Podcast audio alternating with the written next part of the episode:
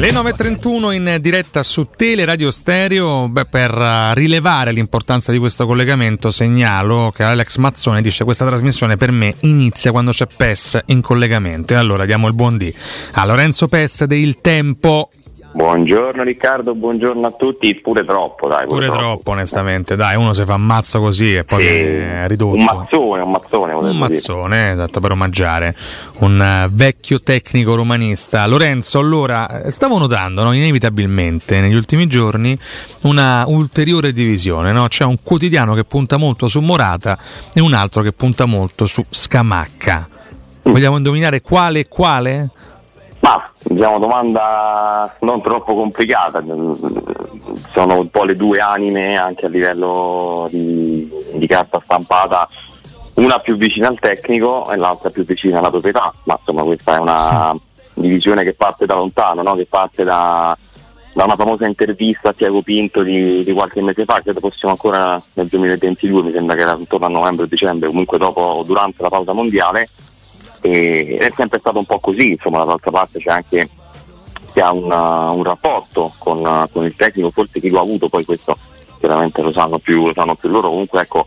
c'è stata una vicinanza no, anche di, di, notizie, lì poi c'è stata un po' di confusione anche sulla permanenza o meno di Murigno, però sicuramente come organi di stampa c'è un po' questa divisione e chiaramente l'anima di Murigno è rappresentata dalla volontà di spingere sul nome di Alvaro Morata, che abbiamo detto e ridetto è chiaramente il preferito del tecnico ma non corrisponde a livello economico a quello che la Roma può fare. Dall'altra parte c'è Scamacca che è un nome più sostenibile che è un nome puntato da, da Pinto ormai da, da, un mese, più di un mese e sicuramente come, come formula, come spesa e come investimento può essere chiaramente affrontato in maniera differente dalla, dalla proprietà. Quindi sicuramente questa divisione c'è ma ripeto c'è da, da diversi mesi ecco lì poi è una questione anche di, di, di rapporti e, e, ci sta insomma un po' il gioco delle parti che tira acqua al proprio mulino ed è un po' questo il duello no, che si sta mettendo in scena. Io credo che poi alla fine eh, sarà, sarà abbastanza facile arrivare alla soluzione, nel senso che mi sembra complicato ad oggi, poi ripeto, può veramente sempre cambiare tutto, anche se stiamo assistendo, credo, poi me lo confermerai anche tu Riccardo, che con più anni di me che stai in mezzo a tutto questo, a uno dei mercati un po' più tristi se vogliamo, no? ma non soltanto della Roma, dico, eh, proprio in generale. Cioè, questo è un calciomercato veramente molto molto complesso, con pochi nomi, con poche soluzioni, con poche idee se vogliamo, tutto poi deriva chiaramente dai pochi soldi che ci sono a disposizione. E quindi io credo che poi alla fine eh, debba prevalere o comunque prevarrà la linea un po' più prudente, anche perché l'Atletico Madrid per Morata sarà abbastanza chiaro, vuole i soldi della clausola che sono tanti e se non se lo può permettere neanche l'Inter che ha venduto Onana e Brozovic insomma figuriamoci la Roma. Poi magari ripeto domani Tirkin si sveglia e vogliono fare uno sforzo e cambia la situazione. Però eh, seguendo un po' la linea e l'input anche che provengono da Trigoria ad oggi sembra un po' più la prudenza a prevalere su, sul rischio, diciamo così. No, non è da escludere che poi magari il mercato mh, prenda un'accelerata no? nel corso dell'estate, parlo di quello nostro ma anche di quello italiano in generale, però si sono d'accordo sulla lettura che rispecchia un po' anche il momento del nostro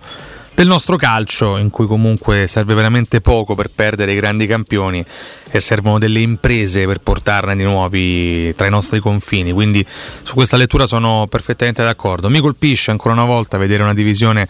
di quotidiani su una o un'altra pista, eh, parlo chiaramente di Morata e Scamacca, l'augurio chiaramente da, da, tifosi e che arrivino entrambi anche presto, questo, eh, questo insomma è il modo più banale di chiudere questa, questa querel. Vado invece sul tempo, eh, leggendo il tuo articolo eh, che riepiloga un po' quello che sta succedendo in questi giorni a Trigoria e non solo, Mu mette in campo la sua terza creatura, domani l'ultimo test a Trigoria prima della partenza per il Portogallo, ricordiamo che manca un mese all'inizio del campionato campionato, il tempo comincia a stringere, domani eh, andrà in scena la seconda e ultima amichevole. Che aria tira a Trigoria? Che sta succedendo Lorenzo? Beh, si sta lavorando parecchio, questa era la settimana più, più impegnativa perché poi la prima era un po' di, di ritorno in campo, c'erano parecchie assenze, ricordiamo che poi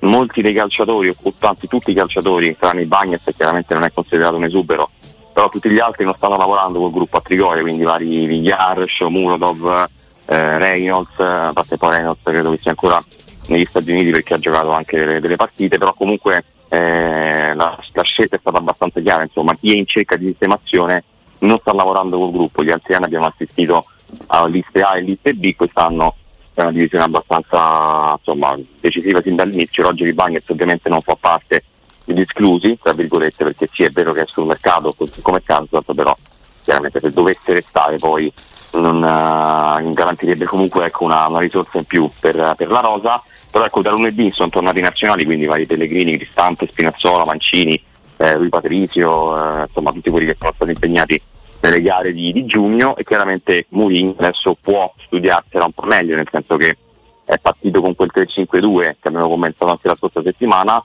adesso sicuramente ha più risorse anche per fare delle prove, perché c'è Indica che ha fatto più allenamenti col gruppo, è arrivato anche Christensen che dovrebbe rappresentare teoricamente il titolare lì sulla destra, a centrocampo sono tornati anche Cristante e Pellegrini che in questo 3-5-2 possono sicuramente rappresentare i due titolari, su questo non c'è, non c'è dubbio è chiaro che c'è una, un'assenza importante, che è quella ancora del centravanti, ne abbiamo parlato fino a poco fa, diciamo, è l'unica pecca se vogliamo. È vero che manca un centrocampista, però lì c'è le alternative, davanti adesso c'è, c'è Belotti soltanto proprio come centravanti, come 9 puro, poi sì c'è Di Bala, c'è Ceraldi e però sta ancora mancando quella, quella, carta lì che è una delle più importanti peraltro della, della rosa però ecco domani sarà questa, questa amichevole, poi sabato si parte per il Portogallo, altri tre test, poi l'amichevole col Tolosa il 6 agosto, credo ce ne sarà anche un'altra prima dell'inizio del campionato, quello poi lo comunicheranno più avanti, però sì, da oggi manca un mese esatto, la Roma scenderà in campo il 20 agosto con la Salernitana e, e si cominciano a fare anche un po' più di prove a livello proprio insomma, reale, perché fino a questo momento si è lavorato un po' a ranghi ridotti, adesso possiamo incominciare a intravedere qualche, qualche spunto anche di formazione in più con i giocatori che poi saranno protagonisti durante la stagione, quindi adesso arriva un po' il momento più, come dire, si, nel quale si avvicina di più all'inizio del campionato ed è anche un po' interessante. Poi il mercato chiaramente c'è sempre, però insomma è anche importante cominciare a capire, a curiosare sulle scelte di Mourinho. Ma Lorenzo, dovendo fare una sorta di podio dei giocatori maggiormente in uscita, o meglio più vicini alla cessione, quali giocatori sceglieresti? Ma in questo momento tra gli esuberi proprio ti direi che eh, Reynolds e Shomuro dopo sono quelli un pochettino più vicini anche se non siamo ancora alle fasi finali perché su Reynolds c'è una trattativa ormai che dura da diverso tempo con il Westerlo la Roma ha provato a cederlo durante tutta la giornata del 30 giugno praticamente in continuo contatto anche con la gente ma non è riuscita. Poi alla fine venuto Carles Perez in accordo col Tentavico ma c'era in programma anche l'uscita di Reynolds. Loro hanno offerto meno di 4 milioni la Roma inizialmente ne chiedeva 7 che erano quelli del diritto di riscatto. Ovviamente una cifra importante soprattutto per una squadra del campionato belga che rappresenterebbe il record di spesa della loro storia. Però insomma la volontà del ragazzo è quella di andare lì loro vogliono tenerlo, si sta insomma, a fare ancora in piedi e alla fine potrebbero anche arrivare a Dama, insomma, magari con qualche sforzo da una parte e dall'altra, però quella è sicuramente una pista ancora in piedi e poi negli ultimi giorni si è affacciato il Cagliari su, Shomurodov e si sta lavorando anche per quello, sono un po' i due nomi un po' più, più avanti. E per quanto riguarda gli altri, Vigna si è spento un po' l'interesse del Bournemouth che è una squadra che si era avvicinata poi ha preso Kerket lì sulla sinistra, quindi c'è ancora da capire dove può andare Mattia Vigna e su Vigliare siamo ancora in alto mare. Ieri dalla Spagna si è parlato del Granada che sicuramente può essere un'opportunità, però ecco, non mi sembra vicino alla cessione. Per quanto riguarda quelli invece un po' più titolari comunque che sono stati protagonisti anche la scorsa stagione, di Gasdorp c'è un interesse dall'Arabia, però anche lì siamo ancora un po' nelle fasi iniziali della, della trattativa. Eh, I Bagnets, eh, insomma, eh, la valutazione resta quella, però le offerte ancora mancano vediamo anche qui manca un mese abbondante alla fine del mercato e non siamo ancora però in una fase di, di, uscita per lui, sicuramente resta sul mercato, resta un nome con il quale la Roma può fare cazza anche perché è sistemato abbastanza bene in difesa con Indica e il ritorno di Violente ma insomma eh, io sono sorpreso francamente di, di, questa situazione perché comunque Bagnez è un calciatore per me proponibile a livello internazionale. Comunque la Roma chiede 30 ma poi alla fine se va a trattare con 25 te lo porti a casa, 25 più bonus, insomma la formula si trova. Mi sorprende francamente che oltre a qualche timido interesse dalla Premier, con Crystal Palace, col Tottenham, un sondaggio dell'Atletico c'è stato veramente molto molto poco e per carità qualche errore l'ha fatto, però comunque è un nazionale, è un classe 98 cioè,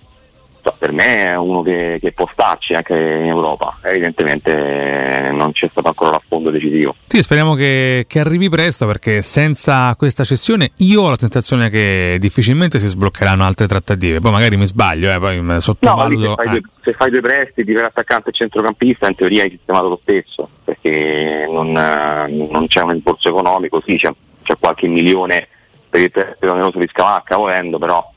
insomma eh, sono due operazioni che, che puoi sistemare. Eh, però è chiaro che comunque pesa perché era la cessione la prima sulla lista insieme a quella di Danny Abram e invece c'è il 20 luglio ancora non, non, c'è stato neanche proprio un sedersi al tavolo con una squadra per, per trattare formalmente il bagno. Vediamo, staremo a vedere, carissimo Lorenzo, con te l'appuntamento è a domani, avremo modo insomma, di anticipare alcune novità anche per quanto riguarda poi la partenza, manca sempre meno e la Roma volerà in Portogallo e avremo modo di seguire insieme anche questi avvenimenti. Lorenzo, intanto buon lavoro e mi raccomando. Grazie a te, buona giornata.